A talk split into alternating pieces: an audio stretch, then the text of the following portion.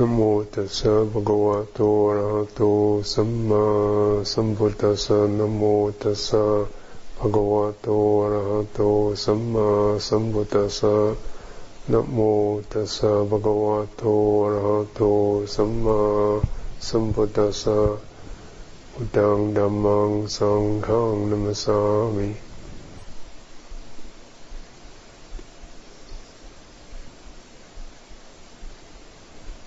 It's always interesting uh, in beginning a Dhamma talk with this kind of the amount of uncertainty that's, that's there.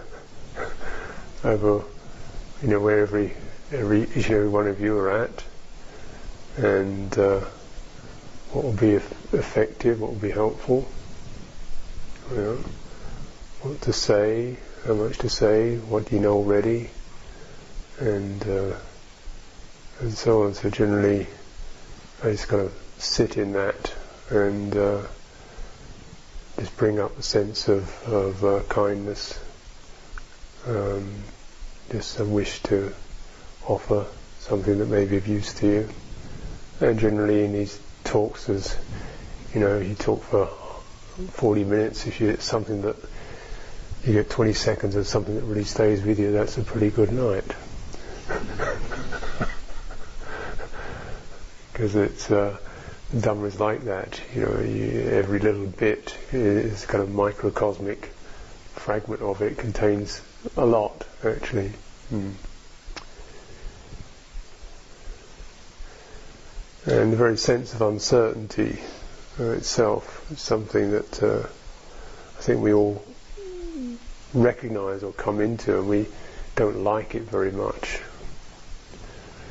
So there's a lot of uh, nervousness reactions around a sense of uncertainty, what we do in social groups to make sure we're not doing anything rude or impolite. Um, what we do, you know, to make sure that wherever we go we won't be harmed. What we do to make sure we've got the gear we need to mean that we won't kind of find somewhere where we're without our comforts, our food, drink, shelter, sunblock, mobile phone, credit card, wallet, keys, watch, clock, water bottle, you know, so forth.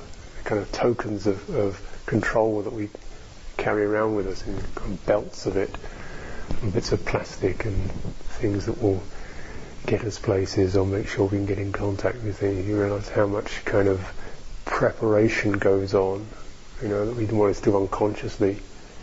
Who would, who walks out without a watch and a key and a piece of plastic?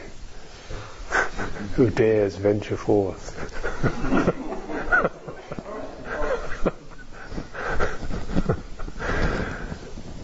so it's kind of interesting, you know, just to notice some of the stuff that we tend to not even really take into account. That, that without that, what's it like?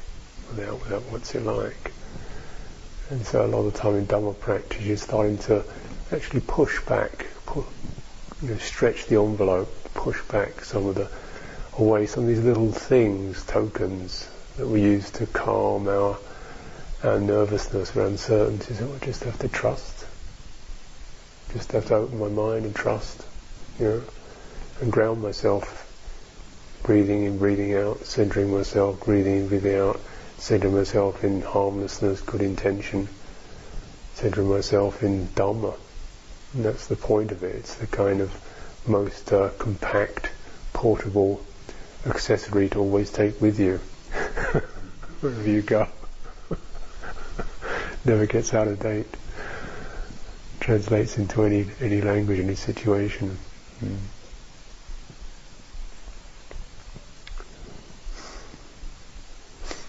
Just being on the road, uh, and I travel quite a bit, uh, sometimes I pause and just kind of look at the signs around me, you know, what's going on, the amount of buzz and movement there is, and things that, you know, seductions and fears and voices threatening your luggage will be detonated if you move more than two yards away from it.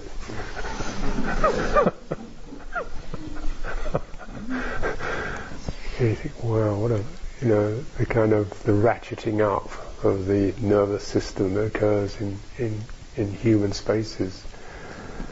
Mm. And then particularly I coming through airports, I sometimes have these moments when I, you know, I land in Britain, say, or in America, and I haven't actually passed through customs yet. I'm standing in the baggage hall picking up the baggage. I haven't actually really been allowed into the country. And you look around, you see things like, well, that's this place is going from Rome. This is going. This is going to Tel Aviv. Uh, one's from Toronto. You know, you see, and everybody in airports is going somewhere else. To Toronto, Tel Aviv, Rome. You know, going somewhere else. Where are we? Where are we now? Where am I now? I'm not really in any of these places. I haven't. Yeah, I'm not even in Britain or America. Yet. I haven't actually been allowed in. That sense of kind of momentary statelessness. You know, when we have no particular destination, no particular place we've arrived, we're kind of in this limbo state of, of well, you know, what happens if they don't let me in? you know, and uh, particularly when you're a monk, you don't have a credit card, you don't have keys, you don't have money, you don't have these things. So what are you going to do? Mm. You know, there's that kind of moment the mind has to drop into a deeper place of um, where I am and what I'm taking refuge in and what I'm what I'm grounded in not a place, not a destination, um, not these these uh, kind of conditioned phenomena that come and go. But in being present, mm, centering oneself in that.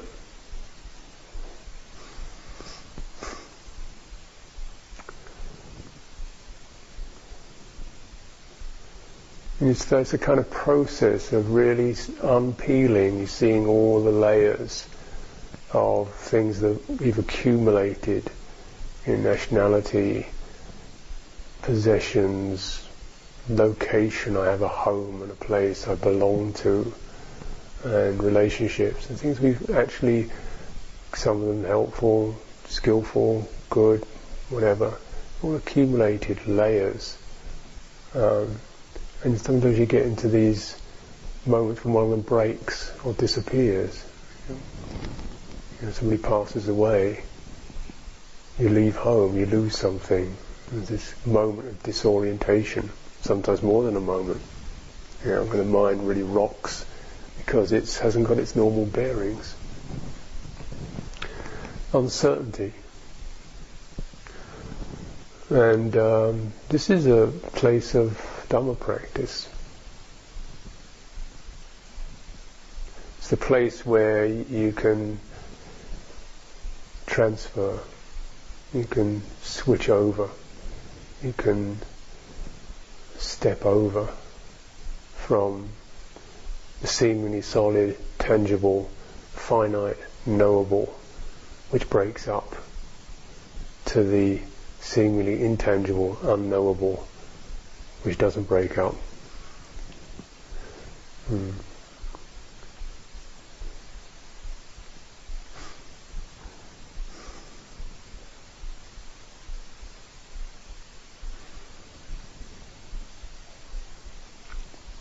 Most of our practice is really just kind of forming these uh, this process of, of learning, you know, directly connecting to the mind, its behaviors, learning from perhaps the most important thing we we learn we need to learn from just what's making us tick, how do we operate, what what drives us, what holds us, what frees us, what lifts us up, what pushes us down. Mm-hmm. Most important learning. And meditation itself is perhaps the, the quickest way to learn you know, sitting still, sitting quietly, breathing in, breathing out, watching what's going on, because you're most directly connecting, getting feedback from how you operate, feedback from how you've operated in the past, feedback from the things we hold on to, feedback from just the feeling of holding on, that kind of slight tenseness or preoccupation or busyness. You're starting to learn about this stuff, you know. And, uh, you know, seeing, learning from how, you know, the most com- real common experience in meditation is you find yourself completely engrossed in something, some sort of thing that's not really here at all. Engrossed in some thing one said five years ago, two years ago, yesterday, something that could happen, or might happen, or shouldn't have happened, or you think did happen, or you feel ought to happen, but it isn't happening. Except that feeling of it should and it oughtn't is happening, and you're not going to let go of that one, because it should and it ought to, and it, or shouldn't, should it? and you know, you count there goes an hour of one's life. or what if, you know? And you see how, how many of these uh, uh, these kind of preoccupations start to learn how you know the very sense of of preoccupation is is itself profitless. Why do you need to be preoccupied? Why couldn't we just be where we are? Why is it so difficult? Why does the mind kind of trying to keep wanting to move out of that? Plans, strategies, aims, speculations, all kinds of themes and topics. How many meditation periods have I spent telling myself how to meditate?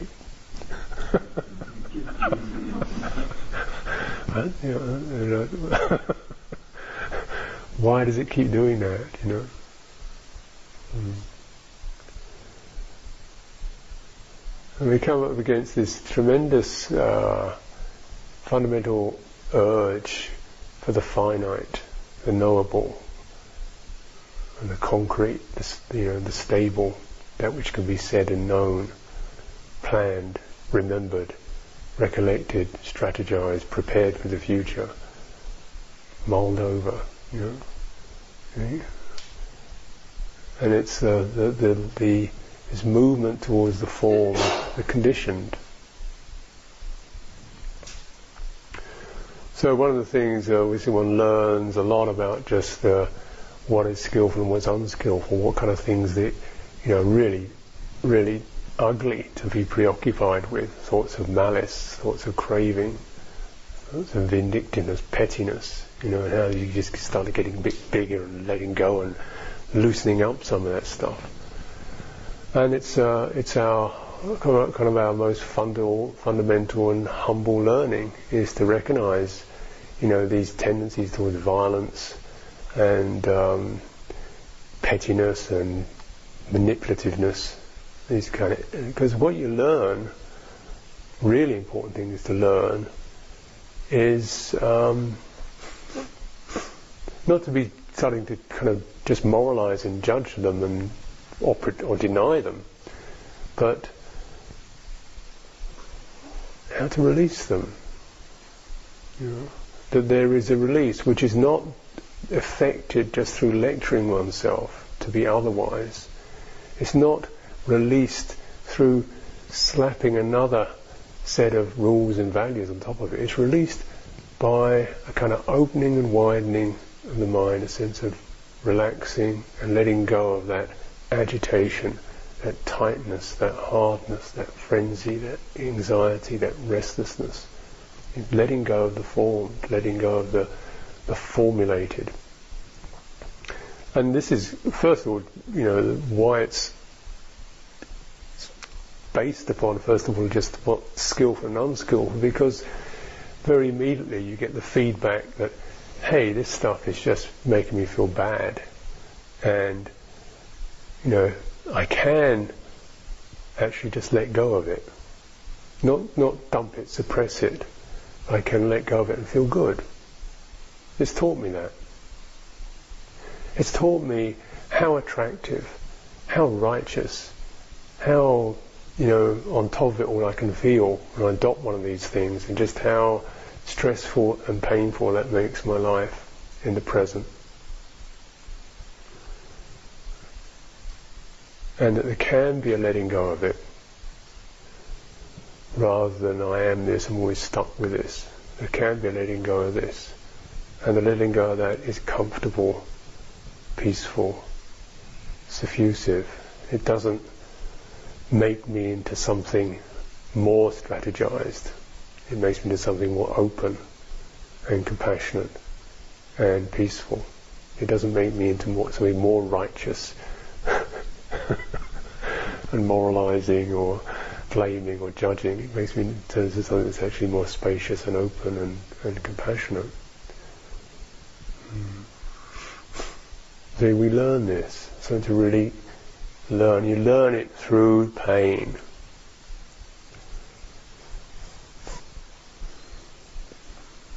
Mm. There's this uh, saying, uh, Proust, I think Marcel Proust said, uh, we aspire to the good and the truthful. The pain, pain we obey.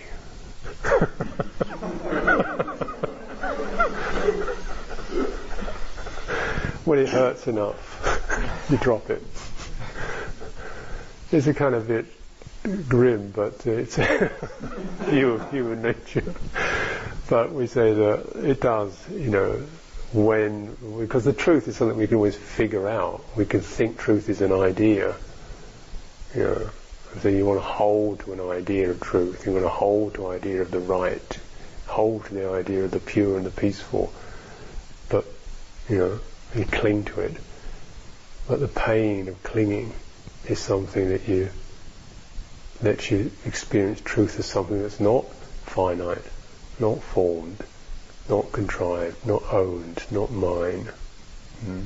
Something where there's just a, a, dissolution of tension and strife. Something that can embrace us in all our struggles. Something that's really accessible as we cultivate just this one particular move. How does one relinquish stress, relinquish this disagreeable how do we first acknowledge it is disagreeable? We learn that in meditation. Because you're trying to learn beyond the topic of the mind almost what the energies of the mind do. Yeah. And so, you know, why the Buddha really emphasized wholesome and unwholesome. And these are not just value judgments, you know, social ju- value judgments.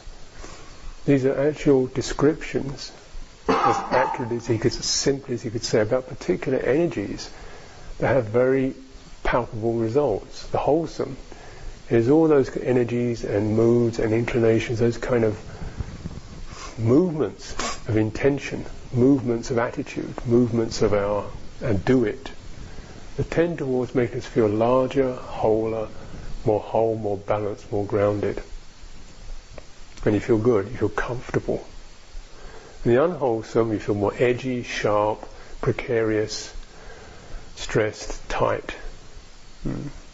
And, uh, you know, the unwholesome may be obvious things like, you know, uh, malice. Um, you know, you can't comfortably just accommodate and relax into malice.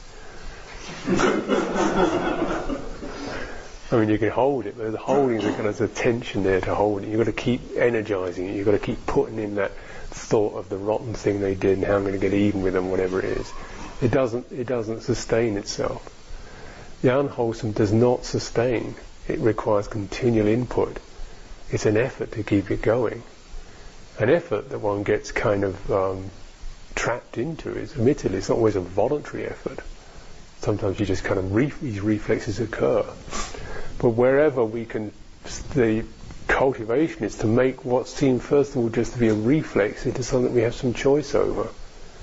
You know, because with the meditation you're starting to look very closely and you've got a grounded place and you can feel that arising, you've got a choice. Do you want to follow that? or there's somewhere better to go. And a very simple kind of fundamental technique, if you like, that we begin with in meditation. I'm still working with it. Just going going into the body to feel the wholesome and the unwholesome, to really feel it, not just have some another judgment or mental idea of it, but because these things definitely affect your whole nervous system. You've only got one. You haven't got one for your mind and one for your body. The whole thing runs through one channel, and um, you know the the validity of meditation based in the body is that it it brings the mind and the body together. The mind and the body correlate at the level of feeling. What you feel in your mind, you feel in your body. When you feel fear in your mind, you feel it in your body. When you feel joy in your mind, you feel it in your body. When you feel love in your mind, you feel it in your body. When you feel hate in your mind, you feel it in your body.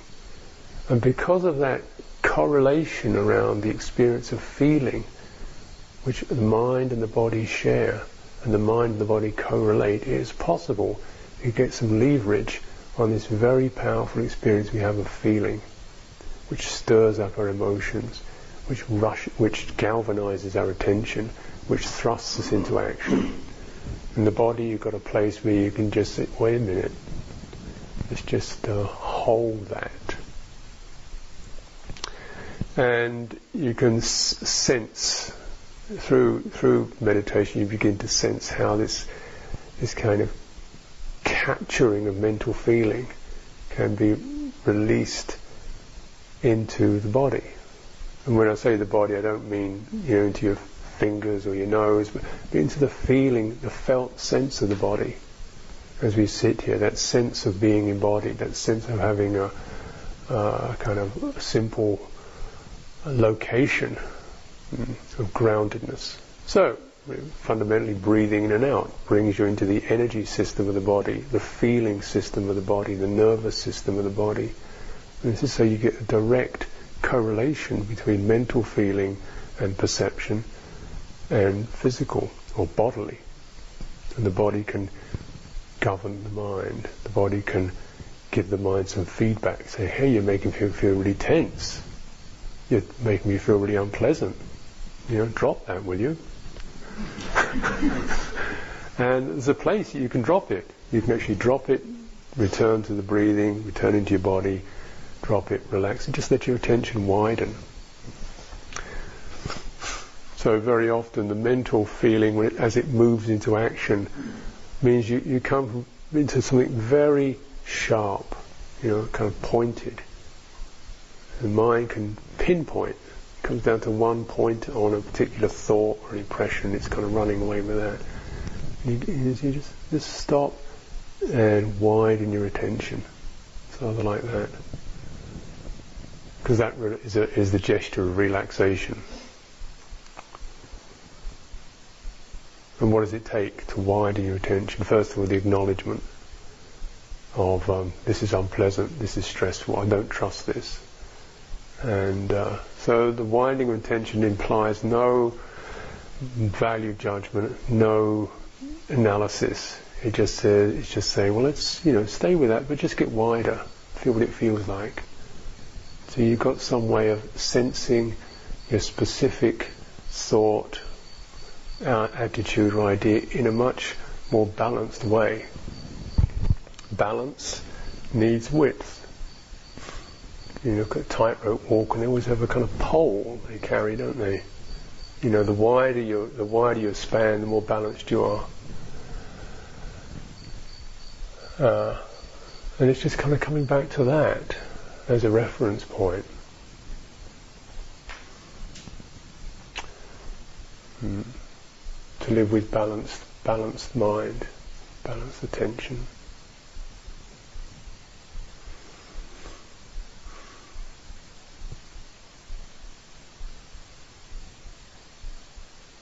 You learn a lot about, uh, as you learn the unskillful and the skillful intentions, you see that every every attention, intention, every kind of imperative, every impulse, every inclination of the mind.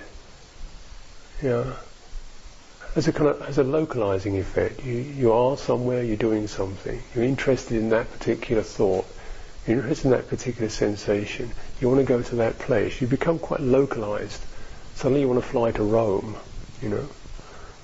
You've got your ticket. I want to go there. You're not in some kind of indefinite space. I want to be there. I want to go there. I don't want to be here. I want to be there.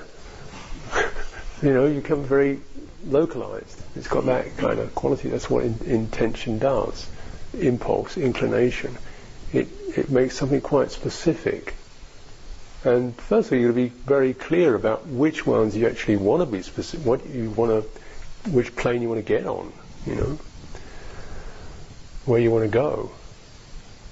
And then eventually, where, where, why do you want to go?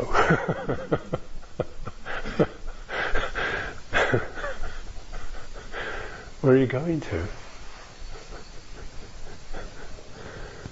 Where's your intention going to? Why, why, why do you want to go somewhere? Hmm. What's the movement? What's the restlessness? What's the push? Could we get more comfortable where we are? So you learn, start to contemplate the very, you know, experience of that directive mind and how what a what a uh, reflex that is.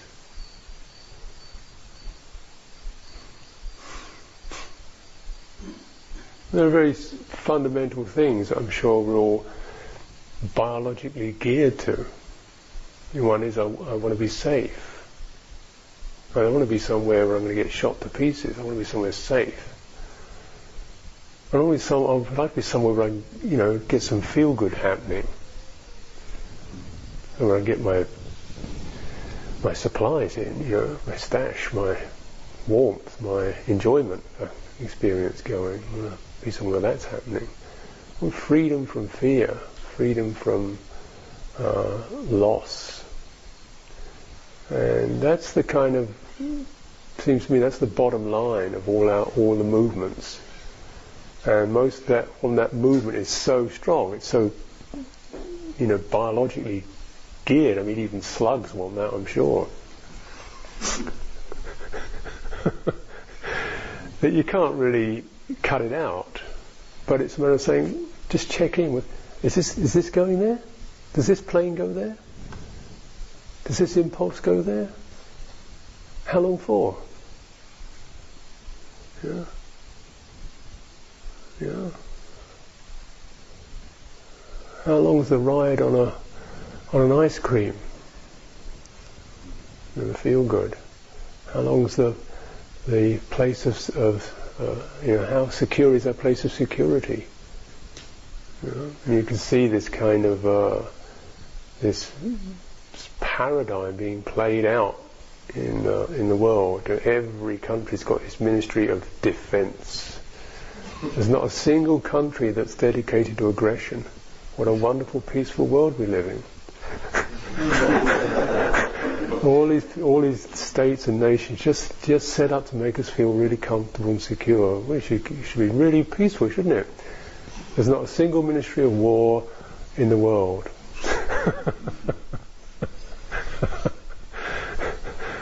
yeah. So how come? How come the more defence we have, the more more rattled we get, the more frightened we get, the more fear there is, yeah, how come? Because as soon as you start looking at things in that light of uh, what one might be, what could happen, the terrors that might happen if we're not careful, then you know the whole thing the whole thing starts to escalate, doesn't it? You get the defence. Well, because it might go wrong, we better blast them first before they get in. and so it goes, you know, on that, that reflex. So you get kind of situations where it, the whole thing spins out of control.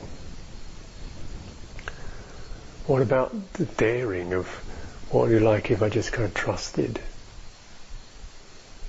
You know, what about if I practice loving kindness and generosity instead? Mm. What about if I accepted the fact that I'm going to die? and said, okay, you know, I can't do much about that. Really. I might die, you know, every time I get in the car I definitely think to myself, well, you know, could end up smashed up under a truck. Nothing I can do about it really, well limited. Some virus might have its little beady eye on me at this very moment, of get into my central nervous system and totally impassively cause me all kinds of extreme degrading pain and death. what can you do? You know, how much can you do? Or you say, well, I can't do all that much about that. What I can do something about is fear. Yeah, I can do something about that. The rest of it, I just have to take my chance. And, uh, you know, because that's that's it, isn't it? How long do one want to live running scared? So you know, you, we can work with that very welling up of anxiety, from the minor social anxieties, the anxieties about what if I get it wrong?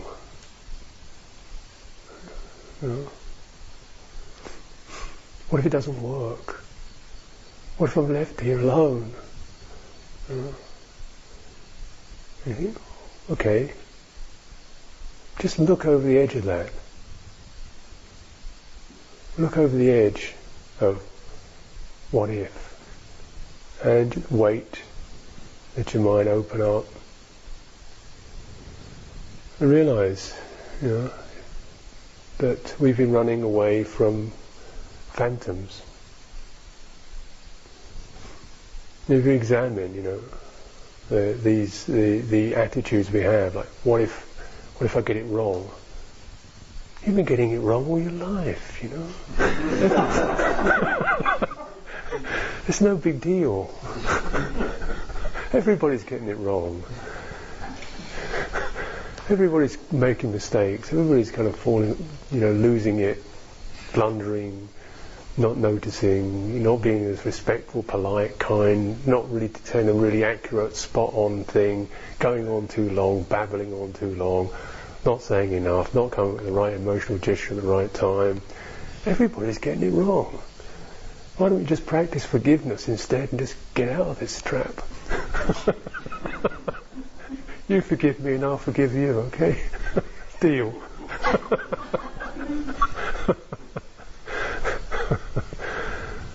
And what if it doesn't work? you know? But it never did work, did it? you know? You show me a gadget that works. They all say they'll work. You know, it's good. Or so this um, running battle with computers. Everything is breaking down. Mm. And we, we can we can we can get through that. We can pass. We we can, you know, we can be bigger than that. we can be bigger than getting it right, getting it wrong. We can be bigger than success and failure. We can be bigger than praise and blame.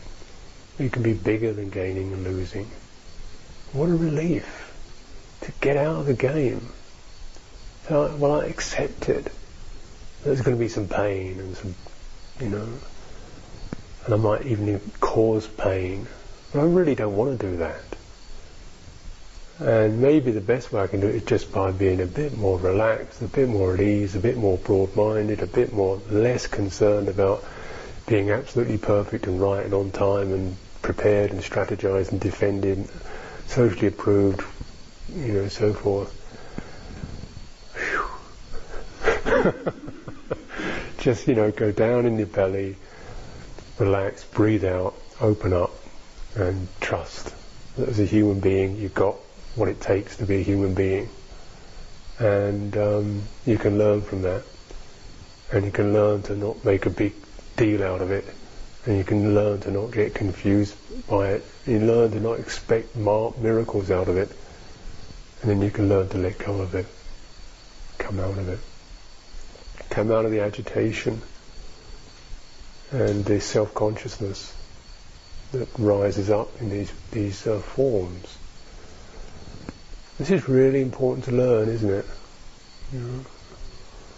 This is nothing that's so esoteric, nothing so kind of, you know, even high-minded. It's just basic sanity. Um, but the wonderful thing is, this is also, it's very ordinary. It's also extremely profound because it actually starts to dismantle all of those kind of reflexes that seem so ingrained and so out of control, and they grip me, and they push me around, and they make me flustered, and they make me say things I wish I hadn't said, and they make me snappy, and they make me sad. They start to dismantle all that stuff. And dismantle, you know, my hold on being something and proving something and getting somewhere and all that need till one can be marvelously right here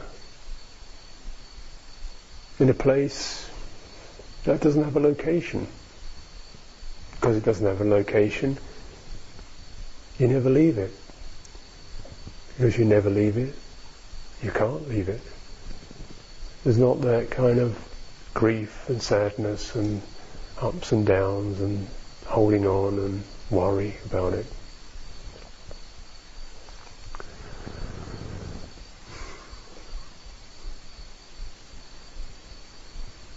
This is what the mind is held by intention,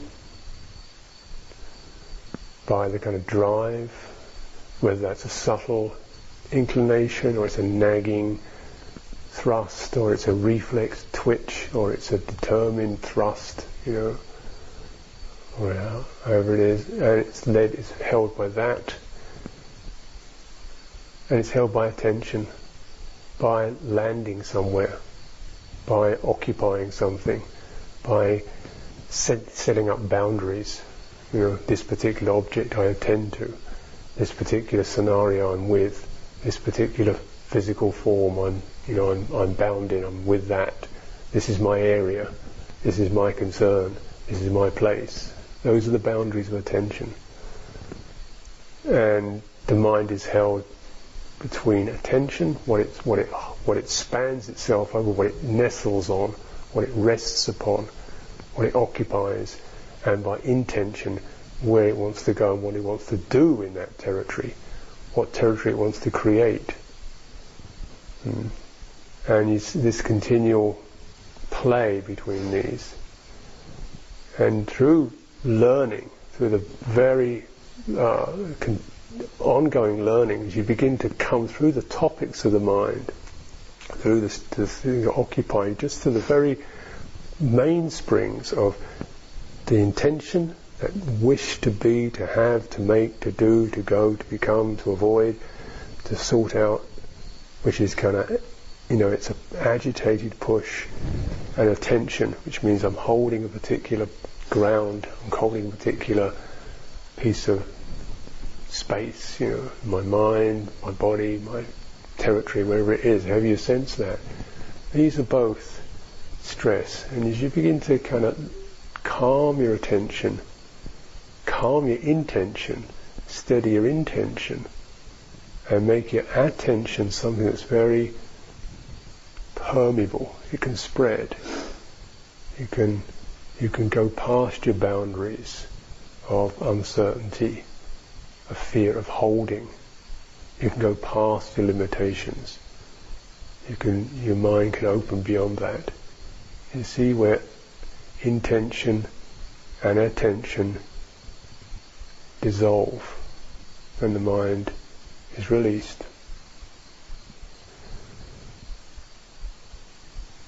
But in the ongoing truthfulness of our practice, it's, it's really important to sift through all that kind of static and white noise that the emotions and the psychologies are setting up to really see, to really get a handle on what intention feels like.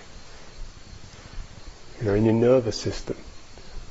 What attention, how that limits you, how that feels, how big you feel right now.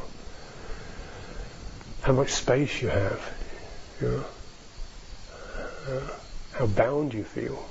When you're really occupied with a, with a whole series of thoughts, how tight and narrow you feel. How, you know, how your attention bunches up. And you start to sense this is, you know, in the bodily sense, you get a kind of real feeling for this and the release of that. This is what we practice. Mm. This is what we practice. This is the dissolving. Dissolving, and it involves the dissolving of one's controls, one's self-image, one's self-territories. So for that, it's got to be a comfortable ride. You know, and we feel, can feel in breathing in and breathing out, in the sense of good friendship, in the sense of morality, moral living, you feel the fundamental sense of it's okay. It's okay to be here. You know, it's okay. That gives you that just that edge, that ability to trust the process practice. So there are intentions that are skillful, intentions that lead to the disbanding of intention. There are things to attend to carefully. And perhaps the most important thing to attend to carefully is the quality of intention itself. Where you're going, why you're going, how you're operating with your desperate, speedy, dithering, joyful, you know, whether it's a skillful, unwholesome, and just to really get a touch, in sense of that. What is the intention that leads to the disbanding of that? And is the the dissolving of that into um, in your own body or your own apparent, your own your own here and now experience.